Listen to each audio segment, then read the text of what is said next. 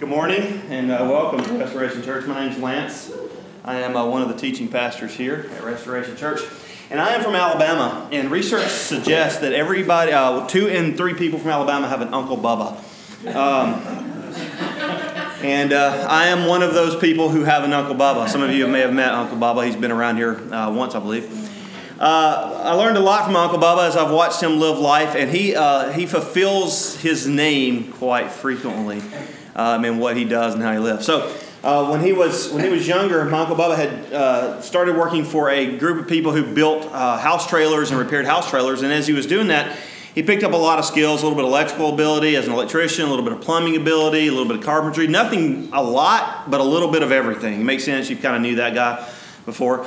So Uncle Bubba, about that time, he was getting younger, he was learning, he was growing, he was doing pretty well, but then the company started to having to lay people off, and he got laid off. Well, he had just had a young kid born to him not too much before he got laid off, and so as many people are in that situation, he's a little bit desperate, and he saw an ad in the paper for an experienced plumber and electrician.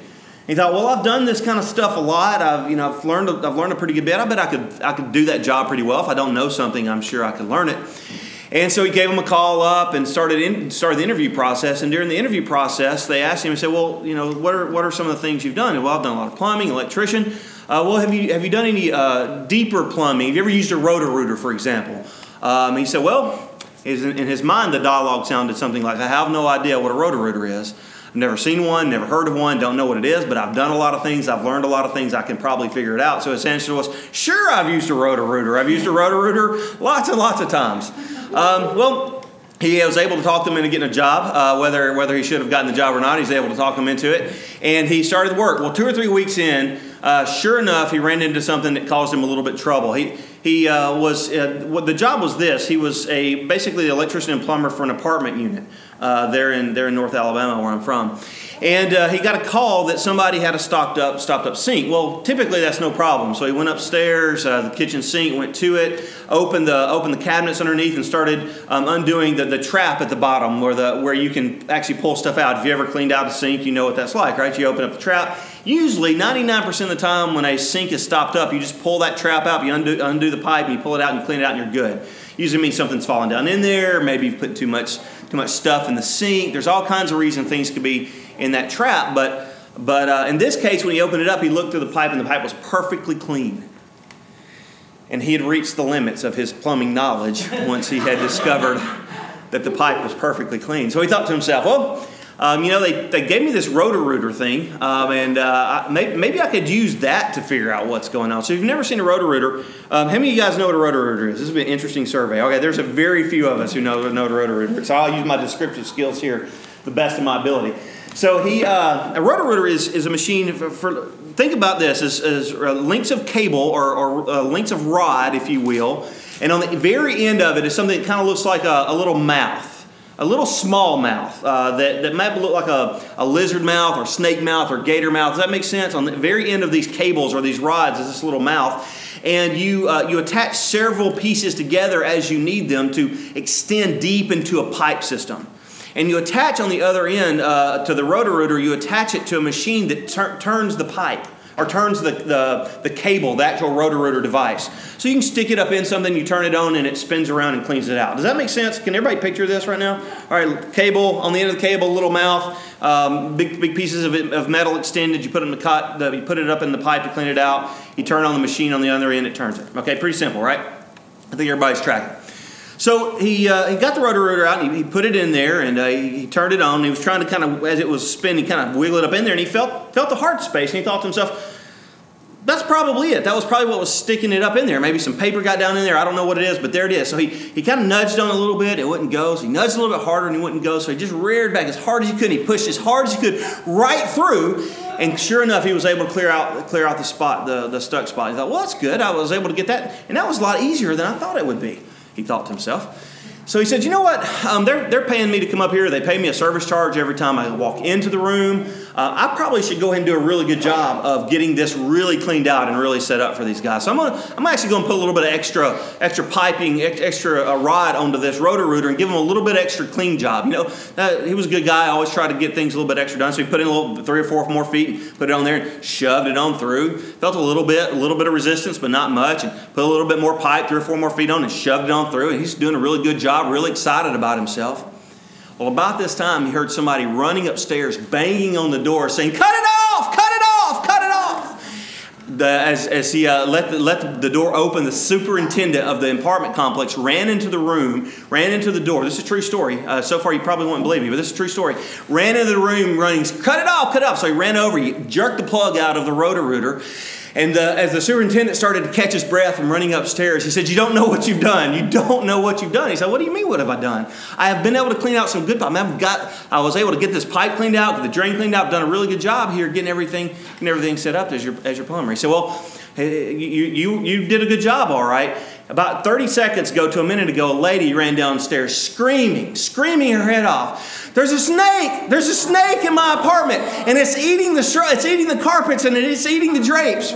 And what had happened is he had pushed through, and when he pushed through, this was like a cheap apartment complex. He'd pushed through not a stop in the pipe, but all the way through the wall into the other sink. And the lady was sitting there doing dishes, and out between her legs ran what she thought was a snake, and it went into the other room, and it was just a flopping around, grabbing carpet and grabbing curtains and grabbing things. So that was my Uncle Bubba. And in that moment, he taught me a very, very important lesson, and that is sometimes you don't know what you're doing, right? Sometimes it feels like you wish you had a little bit more training or a little bit more knowledge or maybe a better user's manual. You ever felt that way about life? You ever felt like you wish you had somebody who could kind of train you and teach you to keep you out of Roto-Rooter situations as a husband or as a dad?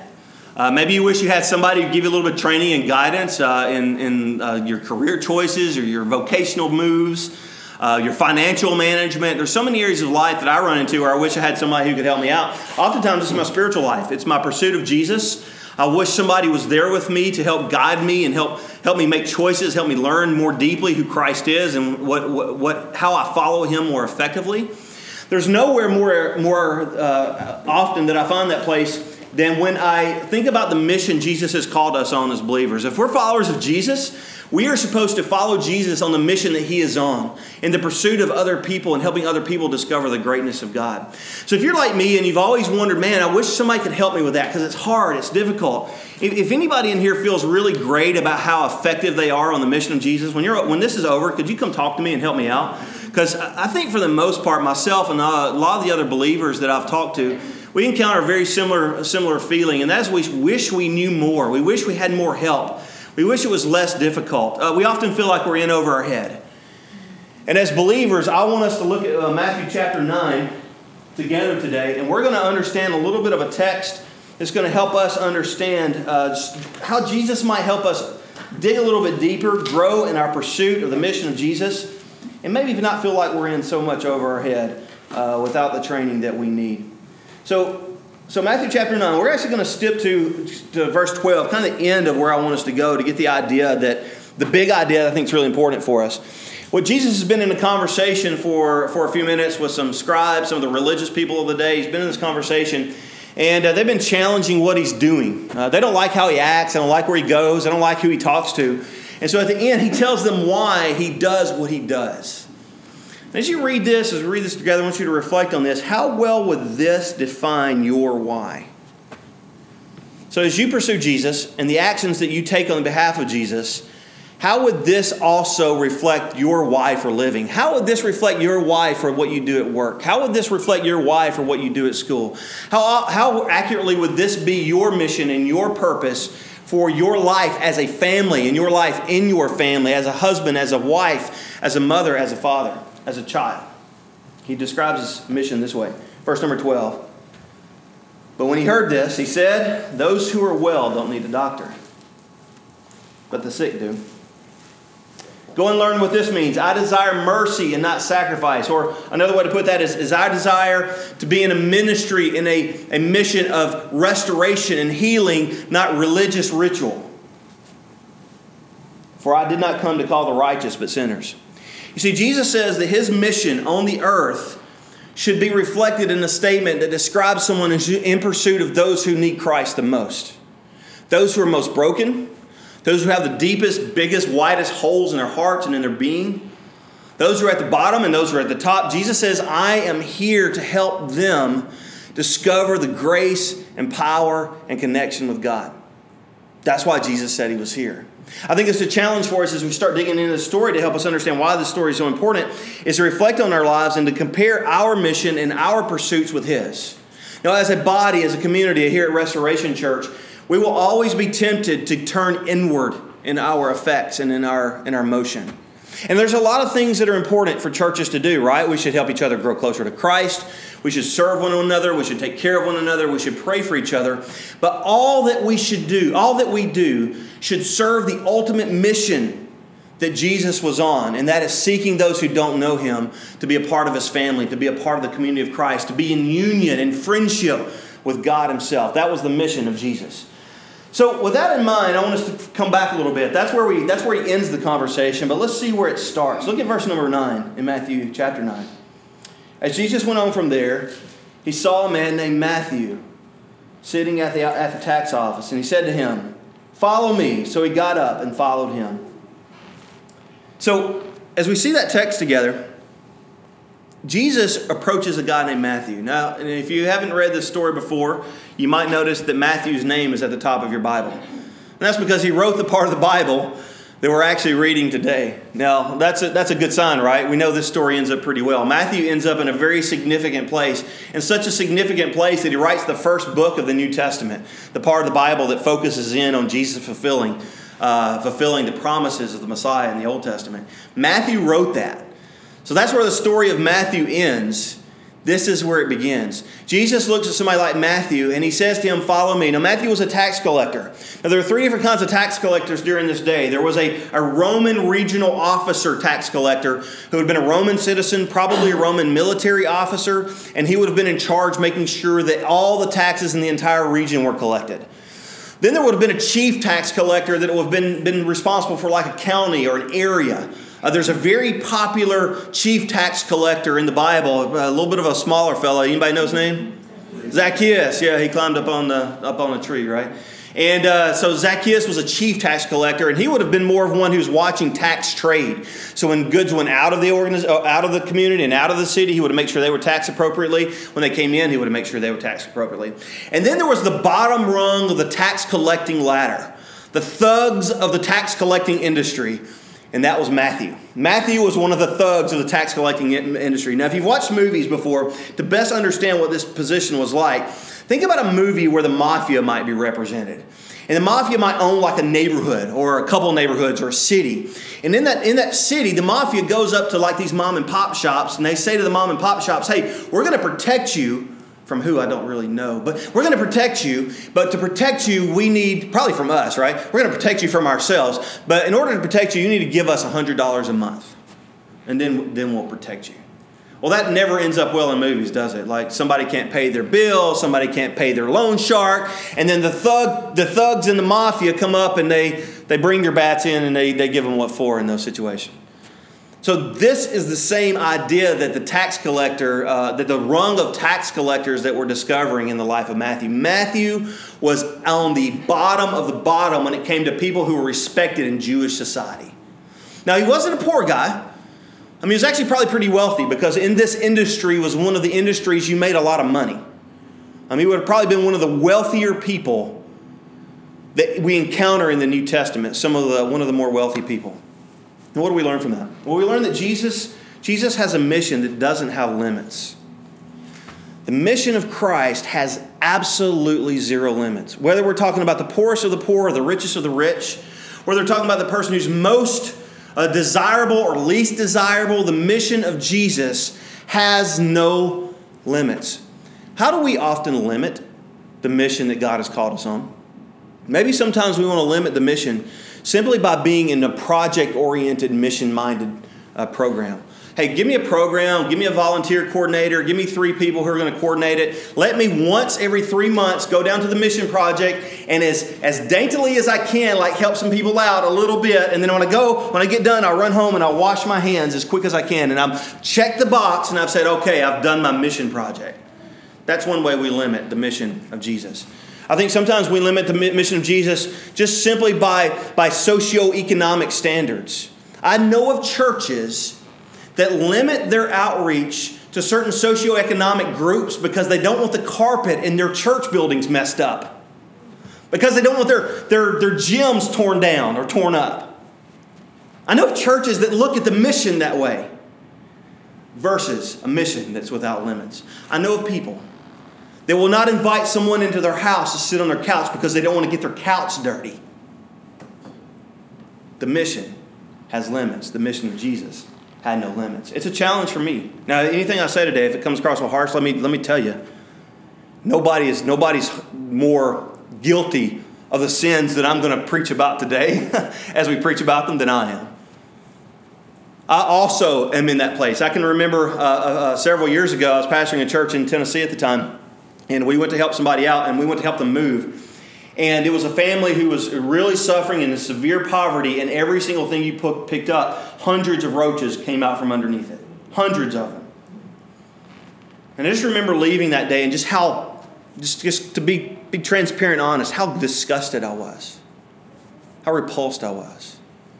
And I can remember as I was washing my hands, God's Spirit just speaking to my heart, Lance, you are much dirtier. Lance, you're much more broken. You're much more in need of grace. The mission should be without limits. As we keep reading, verse number 10. While he was reclining at the table in the house, many tax collectors and sinners came as guests to eat with Jesus and his disciples. When the Pharisees saw this, they asked his disciples, why does your teacher eat with tax collectors and sinners? So what did Matthew do as somebody who was following Jesus? What did he do? Immediately he joined Jesus on the mission. So this is our logic test for the day. If you're following somebody, where do you go? Where they go. Yeah, we're good at this. If you're following somebody, what do you do? And what did Jesus say he was up to? He said his mission was very clear, to seek those who needed the grace of Christ, to seek those who needed the gospel. We as a church should reflect and evaluate how effective we are. We as believers should reflect and evaluate how well we are following Jesus, not by how many Bible verses we've memorized, or whether we've got a good collection of Christian t-shirts in the closet, or whether we only listen to Christian radio. We should reflect and evaluate how effective we are in our following of Jesus, how mature we are, but how clearly connected we are to the mission of Jesus. If we are following Jesus, we will be on the mission of Jesus. We will be on a mission pursuing those who don't know him. And we as a church and we as believers ought to constantly assess and evaluate how good are we at doing that. Because we can be really great at studying theology as believers in his churches. We can be really great at Bible studies. We can be really great at huddling up in our little safe, protected venues and making sure that we know a lot about Scripture. But where we seem to struggle is in going on mission, following Jesus where he went and where he goes, following him to the no limits territories for those who need Christ the most. We should always evaluate based on whether we're on mission or not. I love that Matthew's very first story about him is he is immediately on mission. And what did he do when he was on mission? So when I think of missionaries, for most of my life when I thought of missionaries, I thought of people who went to like Africa, right? Went to Africa and they went to some hut and they sat down with some old skinny black dude in the hut and they talked for a little bit about the things that go on in the hut and then they took care of them, right? They took care. That's what I thought of when I thought of missionaries. Do you know Matthew actually represents more of what a missionary is and what a missionary should be than that vision I had? Not that that's not good, that's great missions, but Matthew was on mission, living as a missionary when we find him. And what did he do? He threw a party. Matthew, as a missionary, his first missionary project was he threw a party. Hey, everybody, come over to my house. I've got some new friends. I want you to meet my old friends. We want to get together. We want to meet each other. We want to hang out. If you and I looked at our spiritual lives and we measured the growth we have as followers of Jesus and as believers, not by all the things of, you know, if I was going to go on mission, let me go on mission. Let me go maybe put a platform up on the street and stand on it and preach or something. Or let me put together a nice, cool church structure and go stand up and make sure we have like this good stuff up here with good sermons and good music. Like that must be what it means to go on mission. Matthew says, Jesus says, no, that's not what it means to go on mission. Go throw a party. Invite some friends over. Hang out. Get to know each other. That's where Matthew started. And who did he start with? It says he started with tax collectors and sinners. So tax collectors were what? Those were his buddies, right? Those are the people he already knew. And the sinners probably isn't here referring to kind of like a broad general idea of sinners. Like we're all sinners. We all. The Bible says everybody is somebody who has fallen short of God's standard. We're desperately in need of God's grace because all of us are so far from meeting the expectations of God that we need grace through Jesus for us to be acceptable to God and become God's friends and God's family. All of us are sinners. Here it's probably not referring to that specifically, but more generally to reflect on what Matthew's life would have been like before this moment. And that's he was just hanging out with, the bottom of the earth in some ways. Like this is a way to speak to the fact these were people who had a very low reputation in society. Now we know that, or we can at least assume that based on the Pharisees' response. Because this wasn't sinners in the sense of some scribes and Pharisees are sinners and we're all sinners. Or the scribes and Pharisees would have been like, hey, bring them on. These guys are good. But the scribes and Pharisees don't like this group. Now, this was probably some drug dealer. You know, in our culture, in our world, this would have been the drug dealer. This would have been the prostitute. This would have been the lady with a bad reputation. And the guy that could not keep his mouth clean. And the other guy who told a lot of bad, dirty jokes. That's who was at this party. The language at this party would have made you uncomfortable if you get sensitive to those kind of things. The jokes would have made you uncomfortable. The music you probably wouldn't have liked. The Pharisees didn't. Matthew threw a party, and he made sure that the tax collectors and the sinners were there. I like that he started with the tax collectors. He started with the people that he knew. I think it's a lesson for us. Start with the people you've already started with. How many times do we try to make the mission of God that we're called to be on so difficult? And I think we like to make it difficult because if we make it difficult enough, we have a really good excuse not to do it, right? I mean, if the only thing that missions is going overseas and spending the rest of your life in Africa and hut, that's tough. And probably we can even assume that maybe a small percentage of us are never going to get there. But if the mission is engaging the people that we already know, starting with the people we've already started with the gospel, with friendship, if that's the mission, then all of us can start doing it today. Just like Matthew did. Following Jesus means being on the mission of Jesus, and we can start where Matthew started. He started with those he already knew. It's actually something that we see again in Matthew chapter 10. We're going to discover that Jesus is going to send out the disciples, the 12 apostles, on a mission trip, if you will, out to the other cities in the area to do the same thing Matthew did. And he tells them an interesting command. He says, give them your peace when you go into the city. Go up to the house and give them your peace. So what's the Hebrew word for peace? Shalom. Shalom, right? I had a friend of mine this week. We were texting back and forth. Ross, was a friend of mine named Ross, was texting back and forth with. And as he closed out the text, he said, Shabbat Shalom. He's a Jewish friend. And that's a greeting that he gave me, or well wishes for the weekend that he gave me. Well, in this culture, it was very similar to that. You'd walk up to a house and you would say, Shalom. And their response, the expected response, if they wanted to embrace you as a friend, was shalom in return. It's not much different than if I walked up to somebody and I went to go shake your hand today, right? You'd shake your hand. How are you doing? Right? So that's pretty much the way we do it, right? We do that. Now, if you ever had anybody, you go to shake their hand and they're like, psh.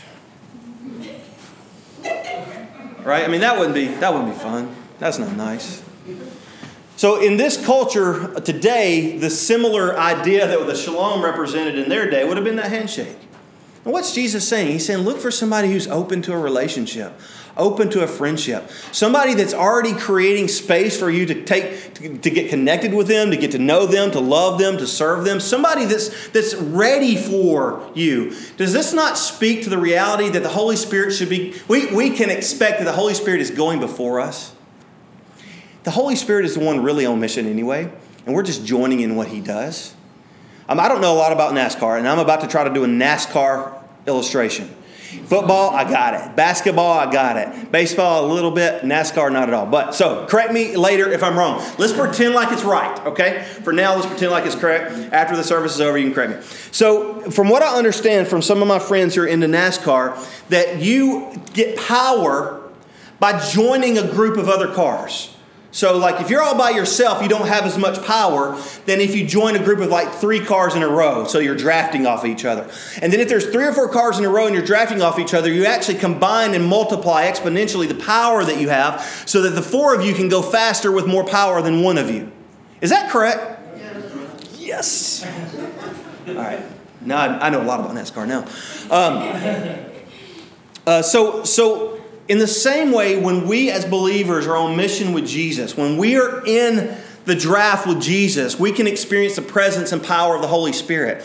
We can expect God to go before us and work instead of us and beyond us and above and beyond exponentially. We can become more powerful and more effective. The Holy Spirit goes before us. And we discover that the Holy Spirit has gone before us because we can look for how God's Spirit is already working in people's lives. And we can just connect to what He's already doing. Start with those you've already started with. So we summarize this whole big idea this way.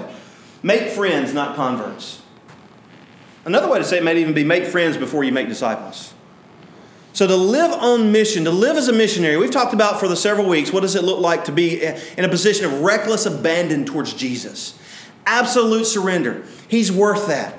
We saw through the resurrection in the body of Christ last week that He's worth that. We saw the week before that because of the power of the cross, He's worth our reckless abandon, our total surrender.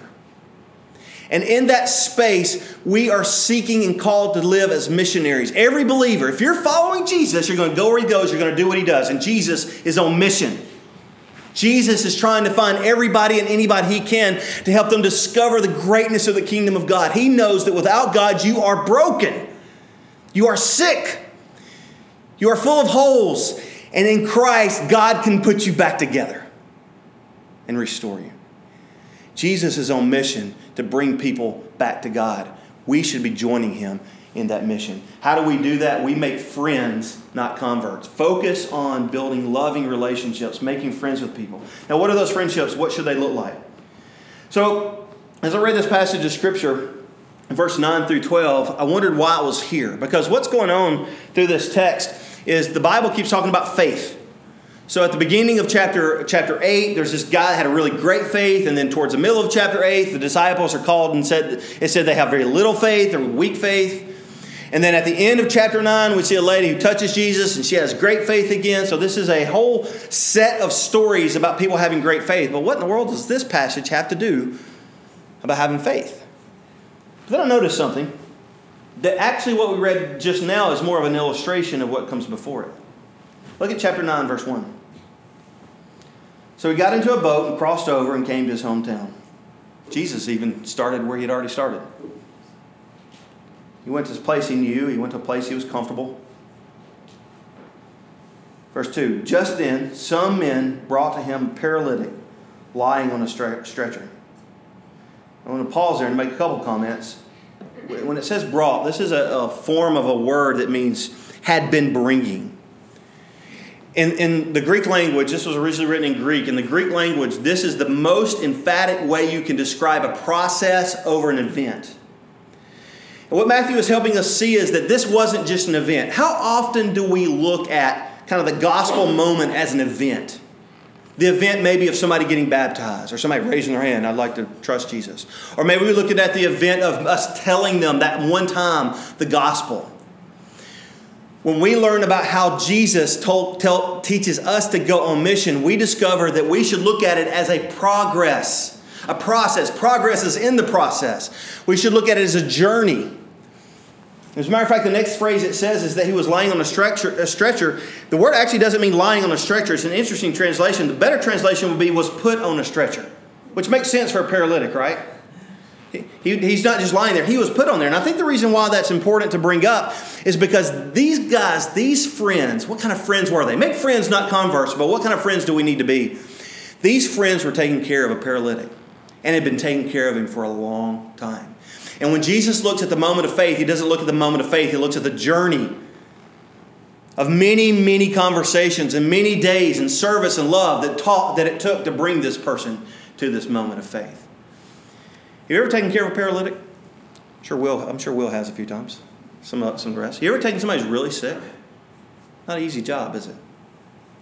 I've got a friend at work whose dad is a paralytic, and he talks to me a lot about it, and it's amazing how much work he has to do. If you've ever had a parent who's aging, you've experienced something similar. He has to go in every single day and just turn his dad over. Has to go in every single day and change his dad's diaper. That's the kind of friend that Jesus calls us to be to those who need him when we go on mission. Are you that kind of friend? It's not just being a friend who likes to hang out and play video games. That's okay too. Playing little video games is good. Maybe watching some football is good. But what about the kind of friend who's willing to get your hands dirty, to serve, to love, even so much so that it could be described by the type of work and effort it takes to take care of somebody who's paralytic, changing dirty diapers. And then Jesus says this, and we'll stop here. Seeing their faith, Jesus told the paralytic, "Have courage, son, your sins are forgiven." Anything weird about that to y'all? It says their faith, seeing their faith. And why would Jesus forgive this guy's sins based on their faith? Well, the first thing is that there includes the guy who became a believer, right? There isn't y'all versus this one guy. Make sense? So seeing their faith, he says, "Be of good courage, your sins are forgiven."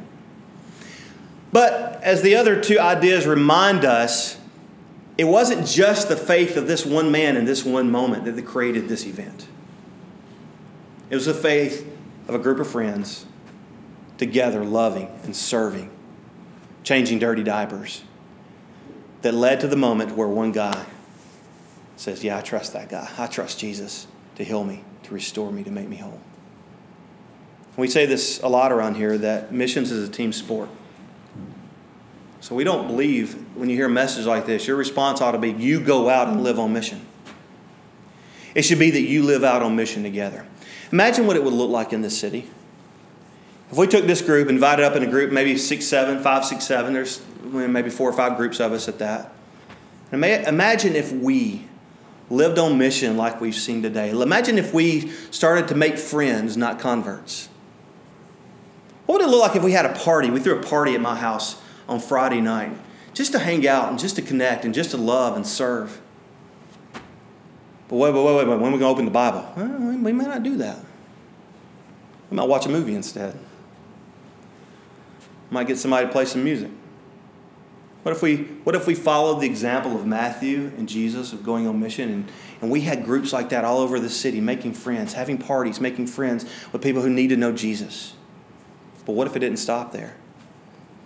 What if we became the kind of friends, maybe not in the first event, but the second or the third or the 10th or the 100th? What if we became the kind of friends of those people who still don't know Christ, who still don't know Jesus, who still don't know his love? What if we became the kind of friends that we were diaper-changing friends? What would that be like in your life? Do you have a friend that will take care of you in your dirtiest, most honest, raw moments? What would it be like if we were that for each other? What would it be like if we were that for our city?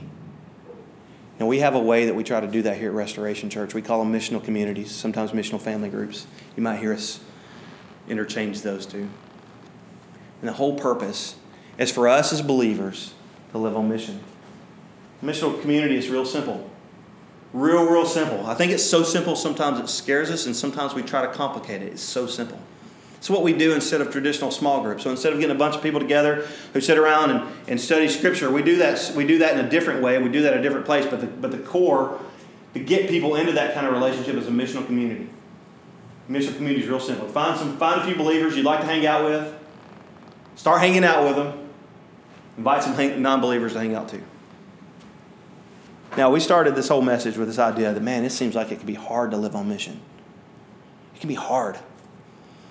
It's trying to like use a Roto-Rooter that you've never used before. But when we look at mission like Matthew, lived out in what we do here called missional communities, I think we can do this. We can find a few believers we'd like to hang out with. We can start hanging out with them. And then start inviting non-believers to hang out too. Until we get to a moment that we can introduce them to the greatness and grace of Jesus that we've discovered ourselves. And with that, let me end with this last thought. Think about that paralytic for a moment. As broken, as empty, at the end of the end, at the bottom of the bottom, as much as any human being could be. He can't even get his own self to church. He can't even get his own self to Jesus. And there he is laying there in the squalor, filthy, probably a stench. Not a candidate maybe for a lot of accolades and praise. Not a candidate for public office. Not a candidate to be royalty. Not a candidate to be mayor. But a perfect candidate for the grace of Jesus. And Jesus looks at him, and the paralytic doesn't say a word. He doesn't raise his hand saying, I'd like to receive Christ. He doesn't fill out a card. He doesn't walk down an aisle. He can't walk. Doesn't even open his mouth. And Jesus looks into a heart that believes and trusts in him. And he says, even though you're broken, be healed. Even though you're hurting, be at peace. Even though you're empty, be whole. Your sins are forgiven. And God today, with anybody in this room and any of the friends we know, as we love them and as we serve them, and as you look towards him, he will also look at you and say, be whole. Your sins are forgiven. As you in your heart, with a simple moment of simple faith, respond to the gospel and respond